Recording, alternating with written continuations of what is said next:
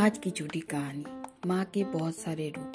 प्रवीण अपनी माँ के साथ गाँव में रहता था। माँ गरीब थी, उनका एक छोटा सा कच्चा घर था। घर में एक गाय थी। माँ आसपास के कुछ घरों में काम करके थोड़ा सा कुछ कमा लेती थी। प्रवीण, जैसे ही प्रवीण अपने पढ़ने योग्य हुआ, माँ ने उसे विद्यालय में भेजना शुरू कर दिया।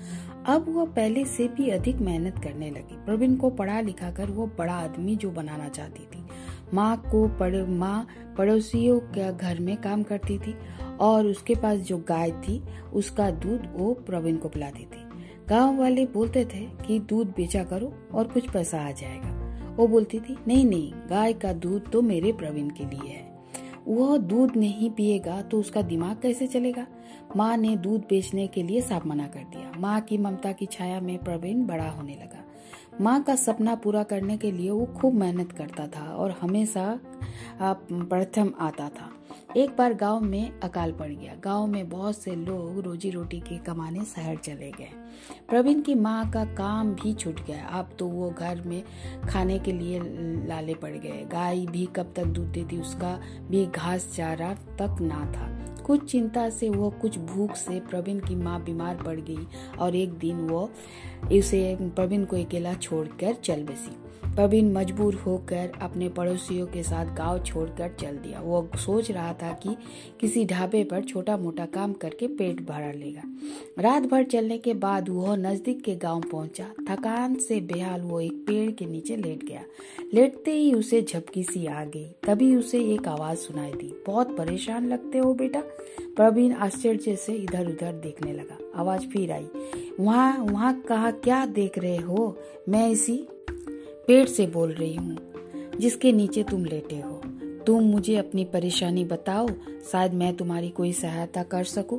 प्रवीण ने पेड़ पर नज़र डाली तो उसे आश्चर्य का ठिकाना न रहा। पेड़ पर बहुत सारे आम फले हुए थे। वो कुछ सोचकर प्रवीण अपने दुख भरी कहानी उसे सुनना, सुनाया। अकाल ने मेरी माँ को खा लिया और मैं अब मैं उससे बचकर वहाँ आया हूँ और काम की तलाश में घूम रहा हूँ। पेड़ बोला तुम मेरा पेड़ से कुछ आम तोड़ लो कुछ खा लो और कुछ बेच दो।